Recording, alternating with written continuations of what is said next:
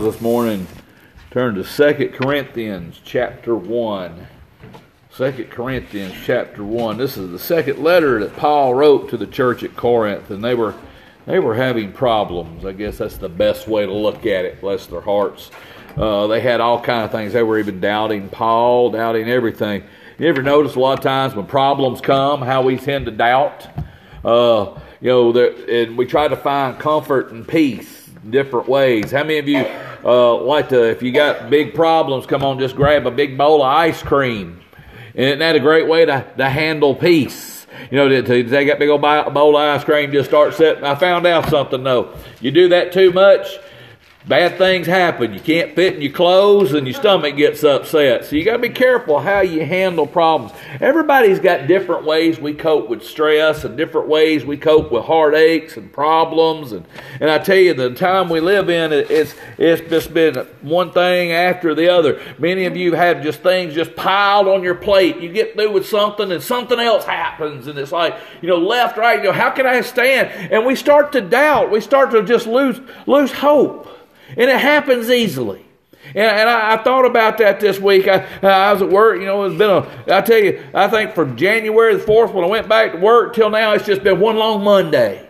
Just time and time again, it just seems just pile things on, and I'm like, Lord, I, I, I, I need to figure out a way to get comfort. And this is what's strange. God's laid a, a, a, a, a verses on my heart, and I, have been going back to the story of the ten lepers. You said, well, we're not even near that. We're in Corinthians. And every time I start reading about it and start studying, God takes me somewhere else. I'm like, oh, oh Lord, what am I to learn here? And I don't understand it. And, and I, I'm thinking this is about the eighth or ninth time I've tried to get a message together. I said, well, maybe I'm going through all ten lepers before I get there. And, and so I thought about that. I said, well, Lord, what do you want me to see today? And he reminded me, he said, you know, the only true way to find comfort. And I want to share that with you. As Paul's writing to the church of Corinth, we're going to read from verses 3 to 10. Paul said this He says, Blessed be God, even the Father of our Lord Jesus Christ, the Father of mercies, and the God of all comfort who comfort us in our tribulation, that we may be able to comfort them which are in any troubles by the comfort wherewith we ourselves are comforted of God. For as the sufferings of Christ abound in us, and so our consolation aboundeth by Christ. And whether we be afflicted, it is for your consolation and salvation, which is effectual to the enduring of the same sufferings which we also suffer. Or whether we be comforted, is for your consolation and salvation.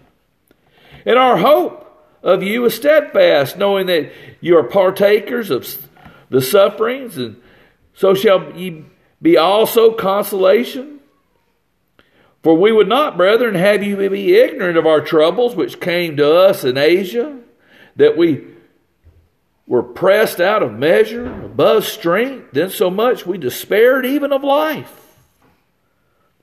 But we had the sentence of death ourselves, that we should not trust in ourselves, but in God which raised from the dead, who delivered us from so great a death and to deliver us, in whom we trust that he will yet deliver us. Paul's telling me, he says, We've been through a lot, but yet God's there for us. The only way we made it through is because of God. He said, I, I read this, I said, he even got to the point that he was just ready to give up and die. And he realized God's right there. So much in this message he's telling us because he, he's telling us how, how we can actually, if you read this, these few verses, he's, he, he kind of gives us an idea of how we can, you know, lay aside or put aside the problems that we're facing. And it's hard to see sometimes because those problems are great. But if we look at it, we realize that one of the first is we can overcome these problems through strength. And Psalms 31 24 says, Be of good courage and he shall strengthen your heart, all ye that hope in the Lord. Be of good courage, he said. He wrote there, and, and, he shall strengthen your heart. You know, the strength ought to be there not because of who you are or what you're trying to do, but who he is. Amen. Because listen what it said. It said, Be of good courage, and he shall strengthen your heart. You know, I think sometimes we, we forget who He is and what He's promised. And, you know, He told us in Deuteronomy 31 6, He said, Be strong and of good courage and fear not. Be not afraid of them. For thy Lord thy God, He is it that doth go with thee, and He shall not fail thee nor forsake thee. God says, I'm always with you. No matter how big that problem is, your strength doesn't come from what you do, it comes from me. It's that same strength that, that Paul was able to write about in Philippians chapter 4, verse 13, which we all know, which says, I can do all things. But we got that, you know, I can do all things. And we'll see, through Christ, which strengtheneth me. You can't do nothing without Him. Amen. He's the one that strengthens. It's that same God who resides in you. And so many times we forget, we keep staring at the problem, we keep staring at the, the, the issue that's happening. And we need to, to do as the Bible tells us, to lift up our eyes. How many of you have ever had a problem and it keeps coming back and you keep staring at it over and over and over? It's like it's always there. We need to change our focus. Quit staring at it. Start staring at the right thing. The psalmist said in Psalms 121, verse 1 through 12, listen to this. He says, I will lift my eyes unto the hills, from whence my help cometh my help. My help cometh from the Lord, which made the heavens and the earth. He will not suffer thy foot to be moved. He keepeth thee. He that keepeth thee will not slumber. Do you hear that? God don't fall asleep. He stays right there with us. We ought to start looking at him and said, we're too busy focusing on that little, old problem. You ever imagine when God was looking down at David and Goliath and he goes, don't worry about it. He might seem big to you, but he ain't nothing to me. He just did a bitty old thing.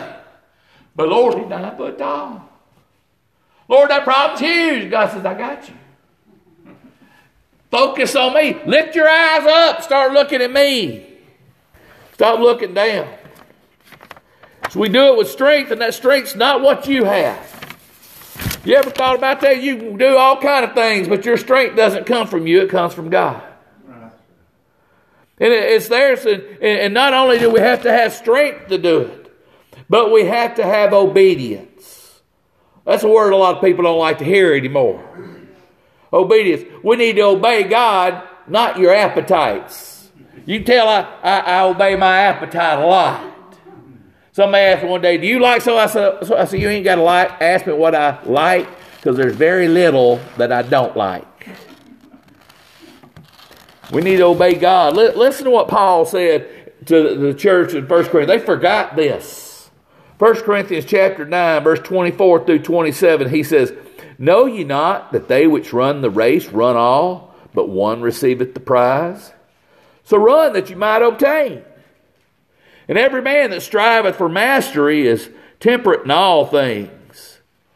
Now they do it to obtain a corruptible crown, but we an incorruptible. I therefore so run, not uncertainly, so I fight, uh, not as one that beateth the air, but I keep my body and bring it under into subjection, lest by any means, when I have preached to others, I myself should be a castaway. Basically, Paul said, I control my appetites. I keep things in check. He says, I don't allow the flesh to rule. You know, those appetites are those things that we need to bring under subjection or the passions we have within our flesh. How many of you got things that you just love to have? Let, let, let me think of something I love bacon. You know, that one thing I, I, like. You know, my doctor says I don't need to eat it. I want to show you something. I wore socks that's got bacon on it this morning. So I'm thinking, do I bring the things that my flesh desires under subjection or do I allow them to rule me? See, if we allow those to rule us, if we allow the things of the flesh to tell us what to do, we're not being obedient to God. And that's where we fail so many times. You think the, the, you, you, you allow these things just a little bit? Satan uses them. He knows every one of you. He knows every one of us. And he says, I know what I can do to bring you down. It don't take much, but you think that same kind of ideas, that same little bit of obedience that God can use. That He can launch a powerful ministry in your life. When you are obedient to Him. How many of us listen to Him enough that we do what he says. I mean, we hear it all the time, but are we obedient to the word? Are we obedient to what he's prompting us to do? Uh, uh, we, we, we come up with all kind of excuses. You know, obedience to God demands two things. It demands courage to say no to self. No to the appetites. No to the lust of the flesh. No to what's easy. It also demands saying yes to picking up your cross, and plotting and carrying on in endurance to God, to His call, and that what he, you're going through. Do you hear what Paul said? He realized that some of the things he was suffering was not just for himself, it was for others to see.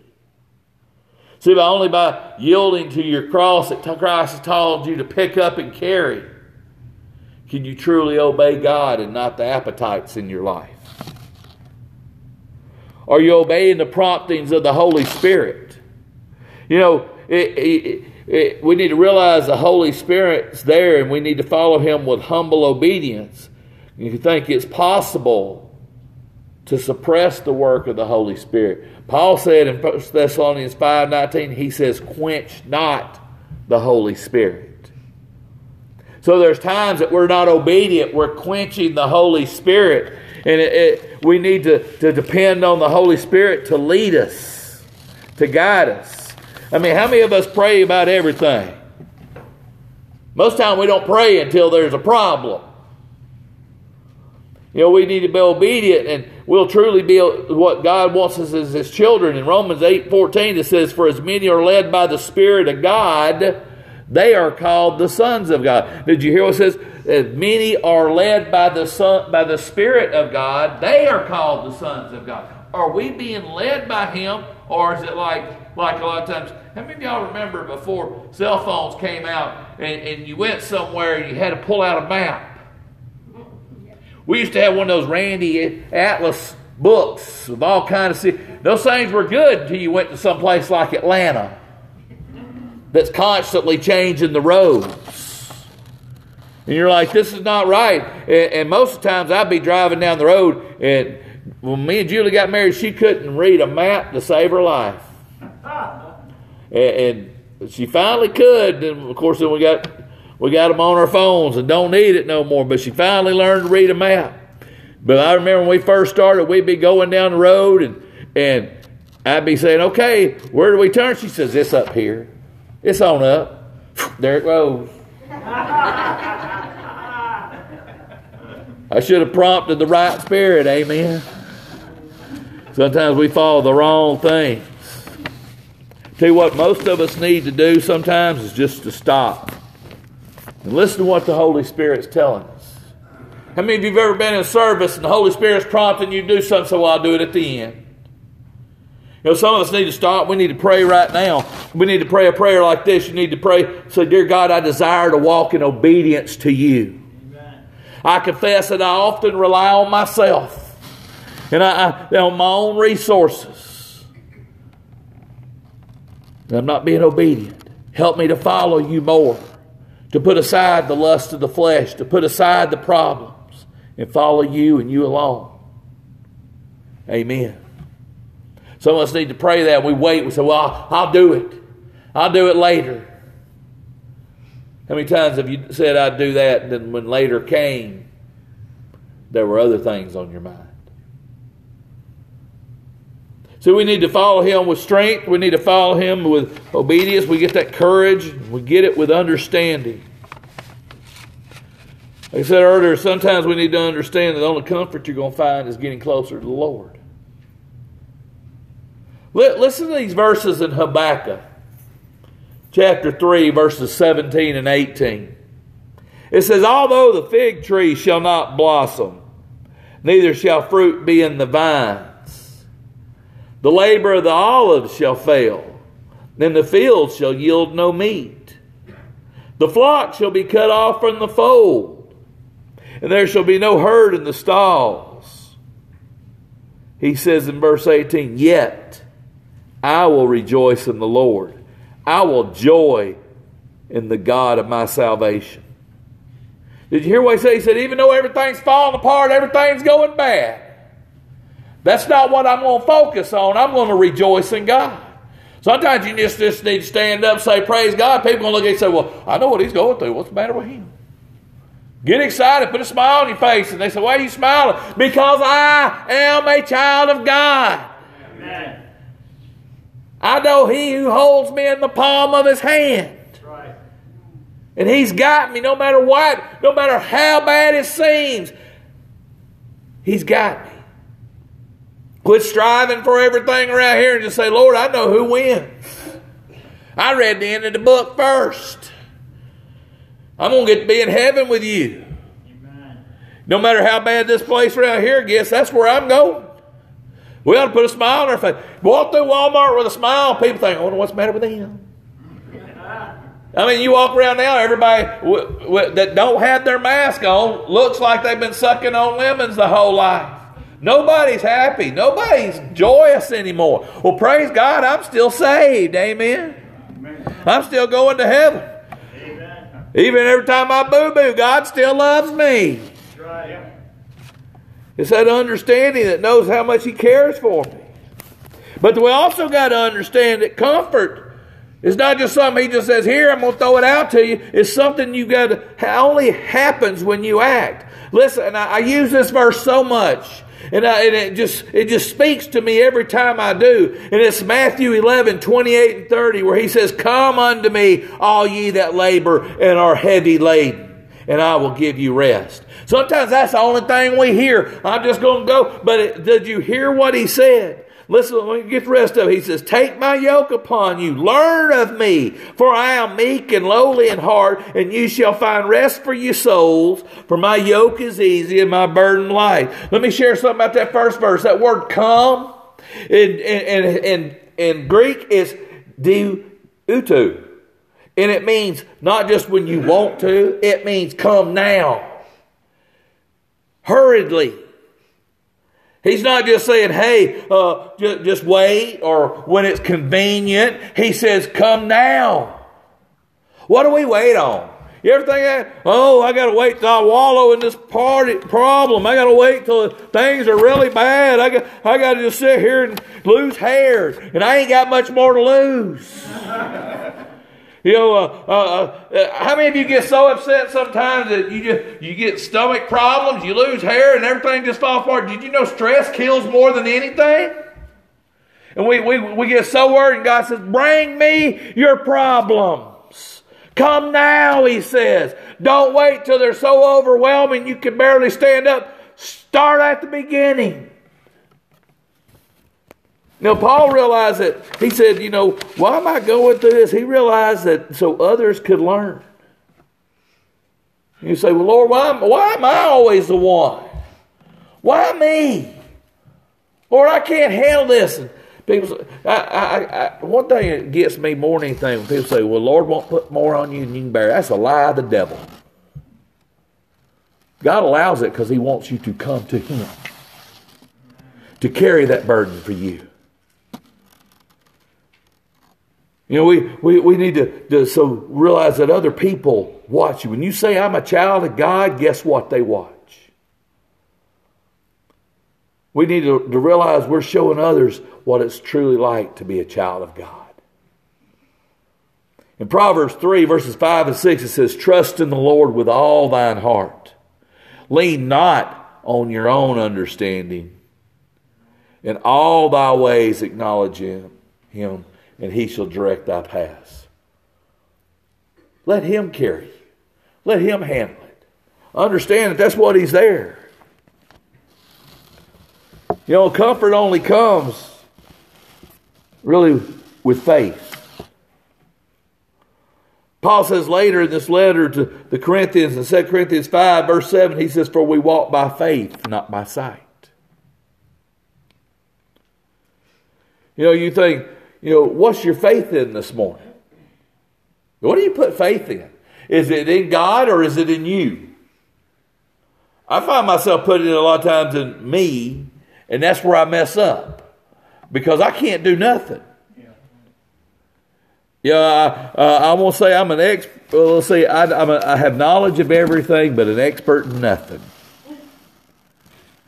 And comfort for myself is not one of them. I dig myself deeper into a hole. I, I was don't use the driving with a map. There was times I wouldn't listen to Julie when she was trying to tell me which way to go. I'd get us lost.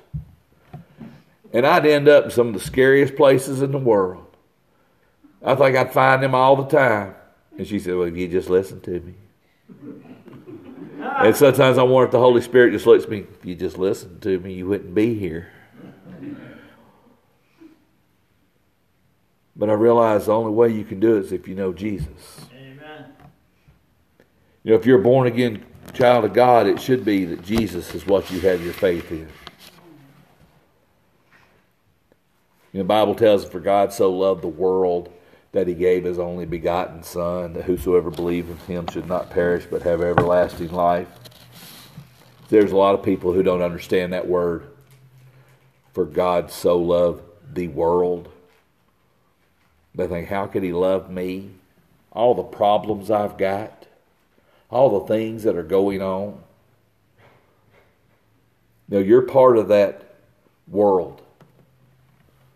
That's the thing that Christ left heaven to come down for. Now, Peter said in second Peter chapter three, verse nine, he said that, that, that God was not willing that any should perish. And that means everybody. He don't want no one to. And yet we choose whether or not we will. When God came to me and I chose, I became a son of God.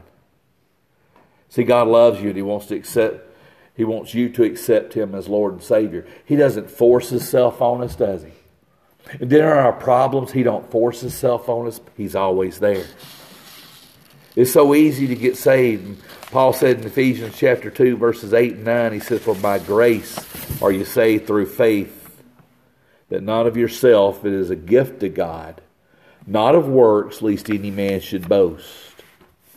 I'm so glad I didn't have to clean myself up get all my problems straightened out because I couldn't straighten them out. I couldn't clean myself up. And God said, It's by faith if you do it. You don't have to work, you just have to put your trust in Him.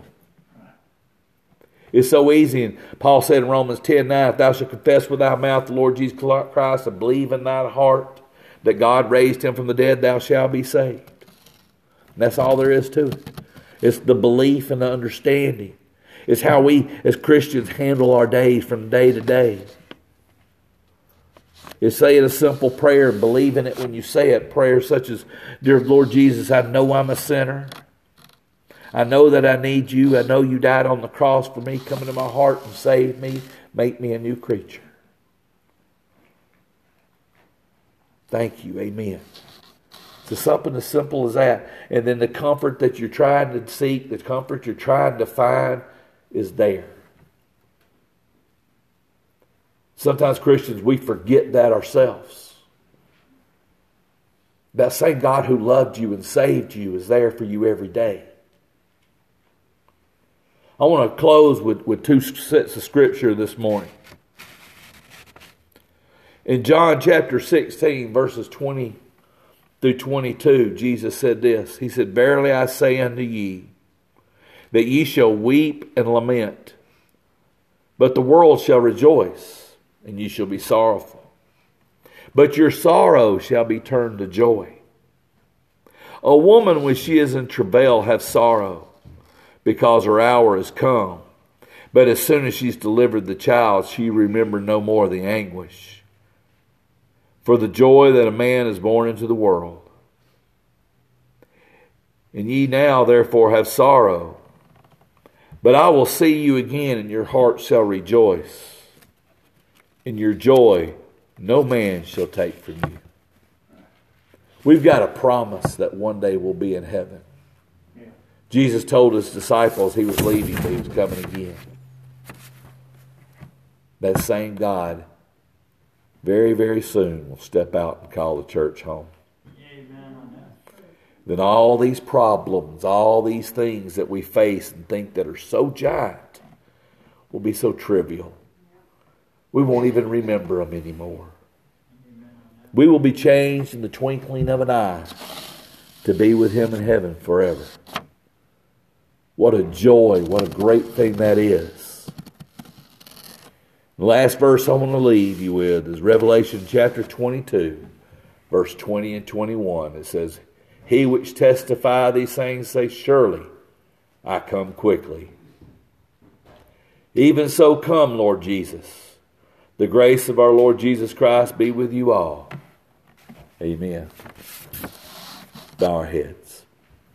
Heavenly Father, Lord, as we come to you this morning, Lord, I know there are many that have burdens, they have problems. Lord, they're facing them on their own. They don't understand why. Paul said he went through a lot. Sometimes it wasn't for nothing other than other people to learn about you, but no matter what, he would rejoice.